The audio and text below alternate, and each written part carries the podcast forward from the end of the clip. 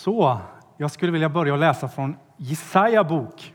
Jesaja 40 och 31. Det står det så här, men de som hoppas på Herren får ny kraft.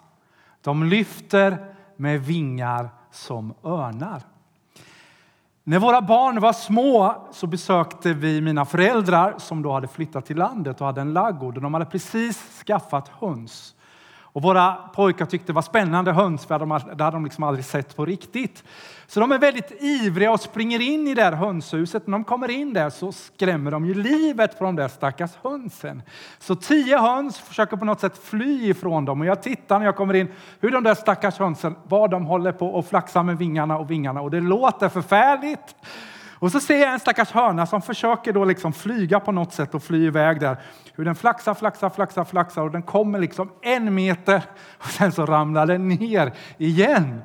Men när jag ser den där hörnan så tänker jag, men det är precis så där jag är ibland i mitt liv. Alltså jag kämpar och jag anstränger mig i min egen kraft. Men Jesaja säger den som hoppas på Herren får ny kraft lyfter med vingar som örnar. Och skillnaden mellan en höna och en örn tänker jag är uppenbar. Hönan försöker liksom i sin egen kraft medan örnen däremot fäller ut sina vingar och litar på en kraft utanför den själv. som bär den och för den till sitt mål. Och det finns en vers i Kolosserbrevet 1 och 29 eh, där Paulus säger så här, jag tycker liksom det är en bra bild på det här med örnen. Att han levde där. Det står så här i Kolosserbrevet 1 och 29.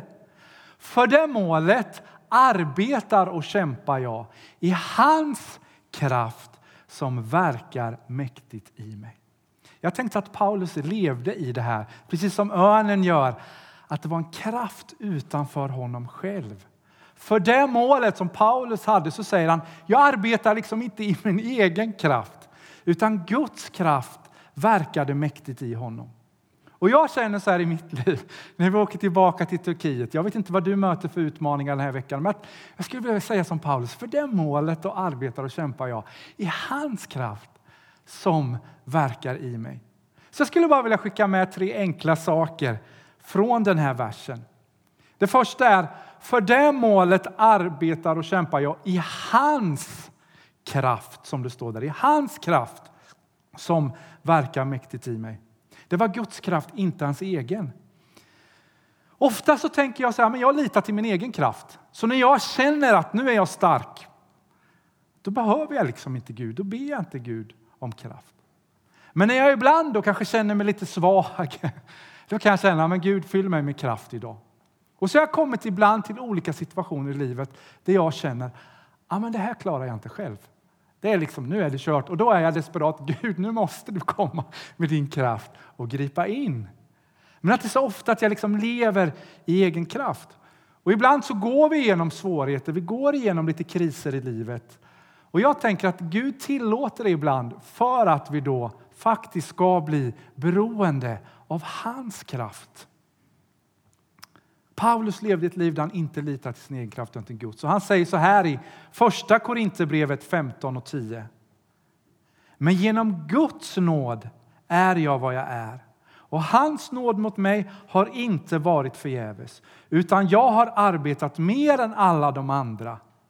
Fast inte jag själv, utan Guds nåd som varit med mig.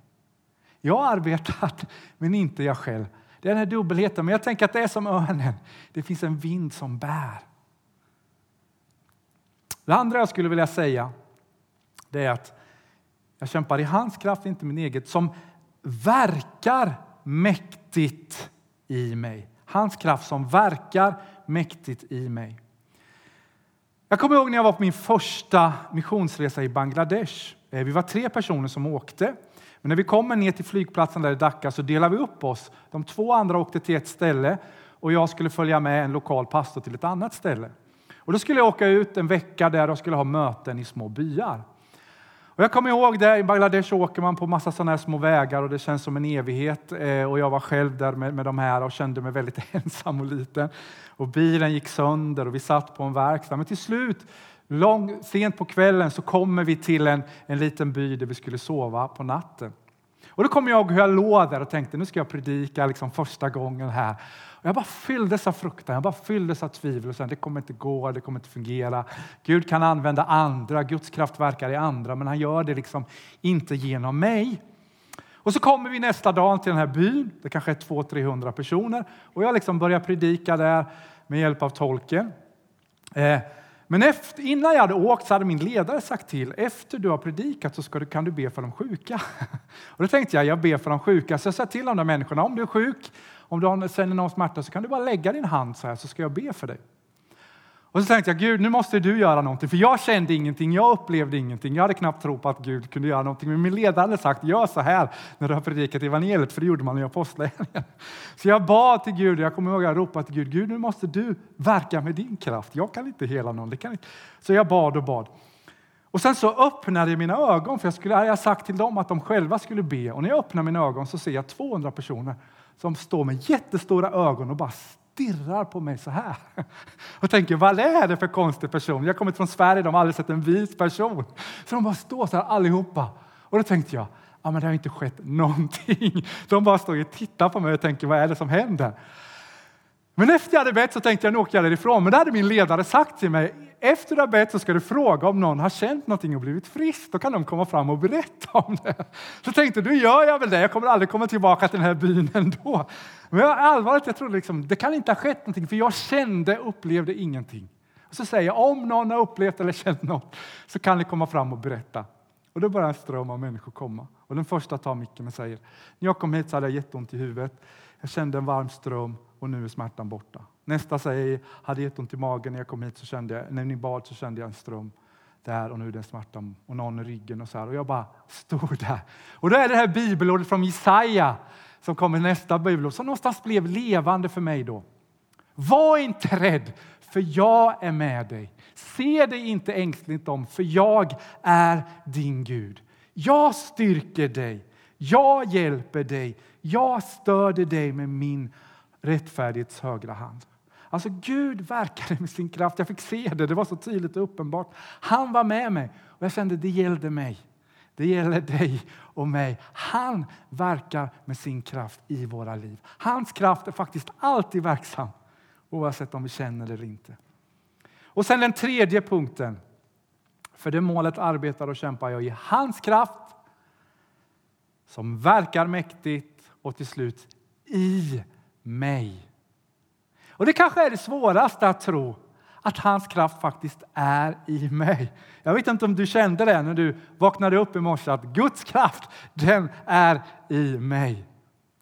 Den första tiden när jag hade kommit till tro, jag kom till tro när jag var 14 år, döpte mig eh, på ett konfirmationsläger där. Och så kom jag hem och det hade varit så härligt på det konfirmationslägret. Vi hade sjungit lovsånger och någonstans hade man fått uppleva Guds närvaro. Så kom jag hem och jag var precis nydöpt och så började jag tvivla på min frälsning och tänkte, har Gud verkligen accepterat mig? Är jag verkligen ett Guds barn? Har Gud verkligen förlåtit mig? Så jag tvivlade hela tiden, fram och tillbaka där och tänkte så här. För det räckte inte någonstans för mig att tro att Guds ord sa att nu är jag frälst, nu är jag en troende. Jag vill liksom känna det, uppleva det som jag hade upplevt på lägret. Men nu kommer jag fram till, jag vet inte om det gick månader eller år, att någonstans behöver jag komma fram till det. Att Guds ord är sant utan att jag behöver känna det. Jag behöver lita på att jag är ett Guds barn. Och det var en väldig befrielse. Så när Paulus ber för sina troende om att Guds kraft är i mig så säger han så här i Fesebrevet 3. Jag ber att han i sin, ska det vara, i sin härlighetsrikedom ska ge kraft och styrka åt er inre människa genom sin ande. Så det är Guds kraft till vår inre människa. Men så säger han så här, jag ber också att Kristus genom tron ska bo i era hjärtan. Alltså det är genom tron Kristus bor i våra hjärtan, oavsett om jag känner det eller inte. Genom Guds ande så bor han där. Och det finns så, så många löften. Och vi sjunger om dem om igen. Vi sjöng de sångerna här idag, det var så härligt. Om att Guds ande bor i oss. Han är i oss. Hans kraft är alltid tillgänglig för oss.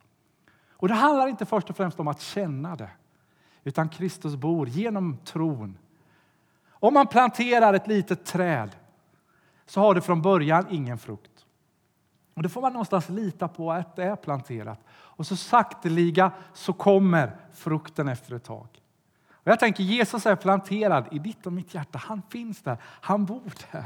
Och så får vi liksom lita på det, även när vi inte känner det, även när vi inte upplever det. Och så kommer frukten så sakteliga. Och då tänker jag att vi ska kunna säga det som Paulus säger.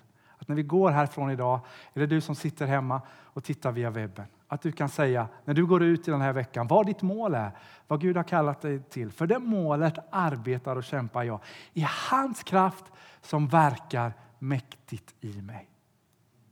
Och så vill jag bara skicka med tre korta här saker. Men vad behöver jag göra? Hur tänker jag när jag vaknar upp imorgon bitti? Jag kanske tänker så här. Jag behöver överlåta mig till Kristus. Det är det första. Jesus levde hela tiden i Guds kraft, för hans mål var att förhärliga Gud och leva i Guds vilja. Så jag tänker jag behöver överlåta mig till Gud, hans mål med mitt liv. Det är det första. Det andra jag behöver göra det är att jag behöver göra mig beroende av Guds kraft. Och Vi ser också faktiskt att Jesus var helt beroende av Guds kraft. Han sa sonen kan inte göra något av sig själv. Jesus levde i ett ständigt beroende av att Fadern skulle fylla honom med kraft. På samma sätt får jag säga till Jesus, jag behöver din kraft. Jag kan inte det själv. Fyll mig med den. Och Det känner vi verkligen nu när vi åker till Turkiet. Att vi kan inte plantera församlingar här, men du vill att vi ska gå ut med evangeliet. Så nu måste du fylla oss med din kraft. Och Det är lätt att jag glömmer det när jag känner mig stark. Och Därför tillåter Gud dig och mig ibland att känna oss svaga faktiskt. För att vi då ska säga Gud, nu behöver jag din kraft. Och sen det tredje till slut, som jag tror det har varit svårt för mig och det kanske är din utmaning. Och det är det att verkligen lita på att Guds kraft är verksam i dig. Oavsett vad du känner. Och ibland kan man känna att jag känner mig så svag, jag känner mig så, så mycket med tillkortakommanden. Hur kan Guds kraft bo i mig? Jo, men den gör det. Och den har ingenting med det att göra. Alltså sanningen är att du och jag som kristna, vi är 100% svaga 100 % starka. Alltså Jesus säger utan mig kan ingenting göra. Alltså vi är 100 procent svaga. Samtidigt så bor han i oss. Och Paulus säger allt förmår jag honom som ger mig kraft. Så jag är också 100 procent stark. Och det är den dubbelheten som vi lever i mig. I Kristus är jag 100 procent stark. I mig själv är jag 100 procent svag. Och då får jag lita på, oavsett vad jag känner, att hans kraft är verksam i mig. Även när jag känner mig hur svag som helst. Men den som hoppas på Herren får ny kraft, lyfter med vingar som örn. Jag vet inte om du känner det som en hörna. Jag tror vi gör det ibland. Vi stressar och vi tar i. Och då är utmaningen att få lita på Guds kraft. Och jag skulle vilja be att du ska få uppleva den här och nu. Men framför allt veckan som kommer, livet framöver.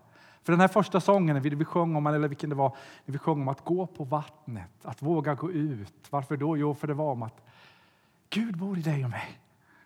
Och då tänker jag så här, men vad kan jag göra i Turkiet? Men det är inte mycket, jag kan knappt språket och jag kämpar jättemycket med massor saker. Men när Gud kallar oss, då går vi på vattnet och så får vi lita på att hans kraft är med och han bär oss. Så låt oss be tillsammans. Herre, jag tackar dig för ditt ord, Herre. Jag tackar dig för det som Paulus säger, att han hade funnit det här, att han arbetade i din kraft som verkade i honom. Och Jesaja säger den som litar på Herren, den som hoppas på Herren, får ny kraft, de lyfter med vingar som örnar.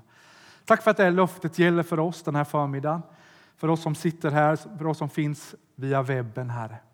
Att du bor i oss med din kraft, Herre. Och Herre, nu ber jag att vi ska kunna lita på det, Herre. Att vi ska kunna gå i den kraften, att du ger den av bara nåd, Herre, för att vi är dina barn, Herre. Och precis som vi har blivit frälsta av nåd, vi kunde ingenting göra, så, så ger du av din kraft genom nåd. Och det vi får göra det, vi får överlåta oss till dig. Vi får vara beroende av dig. Och så får vi gå och lita på dig, Herre. Och nu ber jag för var och en som finns här, var och en som lyssnar, att den som kanske känner sig svag, känner sig trött, känner att man kämpar i egen kraft, att de ska få uppleva att de går in i någonting nytt, Herre. Det är det din kraft som verkar i deras liv. De kommer inte alltid känna det, men att de bara vet att din kraft går med dem, Herre. Jag ber för den som kanske känner att det finns utmaningar som känns omöjliga. Herre, för dig är ingenting omöjligt, Herre. Hjälp dem att lita på din kraft och på dina löften. Tackar dig för det. I Jesu namn. Amen.